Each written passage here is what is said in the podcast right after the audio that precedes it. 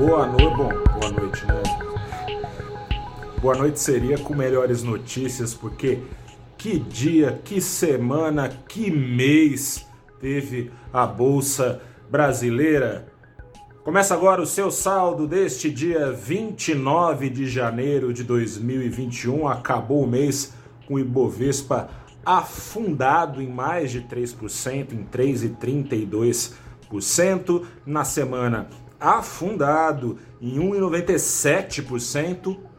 No dia, em 3,21%, no maior derretimento do índice desde outubro. Para você entender aí o que está acontecendo, a gente tem que voltar aqui algumas semanas.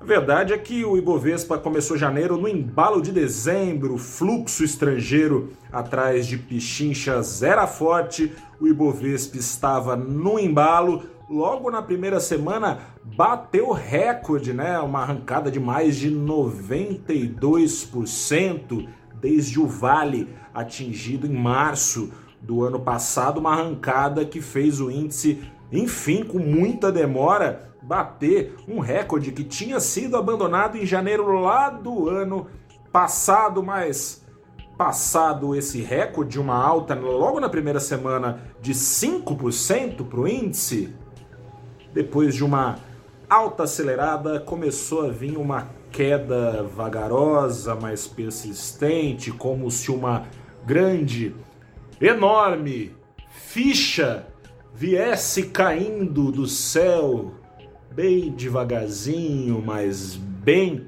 pesadamente caiu, afundando tudo. Por que essa analogia? Essa analogia representa a frustração do mundo, mas aqui no Brasil de maneira mais sensível, com o ritmo de vacinação. Os mercados vinham subindo com fluxo claro, evidente, de dinheiro, de dólares em especial, de euros também, em magnitude jamais vista, mas também com uma expectativa muito forte das vacinas. Né? Você deve ter acompanhado desde o ano passado, saía notícia de vacina da estirão, saía notícia de vacina da estirão, Assim foi no ano passado, no finalzinho, principalmente com as vacinas aprovadas aí da Pfizer, né, descoberta da vacina, então tudo subindo. A verdade é que tem gente demais no mundo, tem gente demais para vacina de menos.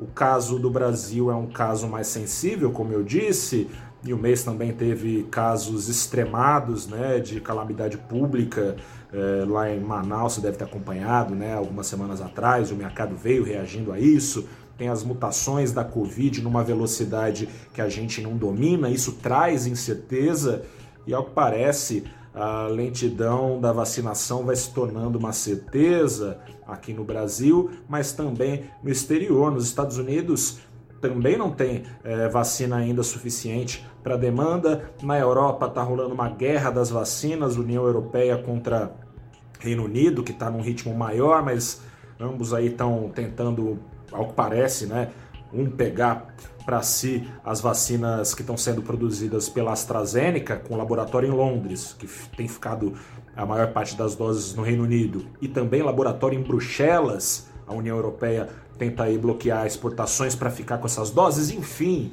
a situação é complicada e no meio dessa lentidão tem a velocidade da pandemia que coloca uma frustração, uma ducha de água fria que tem sido já refletida nas revisões para baixo aqui no Brasil do PIB. Hoje foi o Bradesco, mas dia sim, dia não, toda semana isso tem acontecido, bancos revisando as expectativas para a economia brasileira em 2021, se o crescimento do Brasil vai ser menor, da receita, a receita das empresas também tende a ser menor e as suas ações acompanham com correção para baixo, como a gente está vendo. Acontece aqui que torna tudo ainda pior aqui no Brasil é o tal do risco fiscal. Ano passado, a paulada aí, a diferença nas contas públicas negativa foi equivalente a 10% do PIB, um recorde. Nesse ano eu tinha expectativa de que a coisa mudasse de figura, com vacinação, mas veio a segunda onda da Covid, tá rondando, embora o presidente Jair Bolsonaro tenha feito questão de nos discursos colocar totalmente contrário, é, a volta dos auxílios emergenciais está rondando isso, esse risco, porque, bom, a realidade, né? A realidade é que os estados estão se vendo obrigados não tem muito o que fazer a conter a mobilidade das pessoas. É o caso aqui de São Paulo, de onde eu falo com você, no centro de São Paulo, eu estou. São Paulo, maior coração da economia brasileira, restrições vão sendo colocadas, essa frustração foi refletida no Ibovespa, assim como nos outros índices, mas no Ibovespa muito mais tem aí um dilema, né? É uma situação meio se correr o bicho pega, se ficar o bicho come, né? Porque se não pagar auxílio, a economia vai pro vinagre, fora essa parte dos números, a parte humana, né? Muita gente é, desempregada, a miséria aumentando. Mas se pagar auxílio, a dívida pública vai lá para sei lá onde, e como é que fica nessa história? Fica tudo muito incerto. Aproveito o gancho aqui para te convidar neste final do dia a acompanhar comigo o Abrindo os Trabalhos da próxima segunda-feira às 8h30 da manhã no canal do Valor Invest, no nosso Twitter, no Facebook.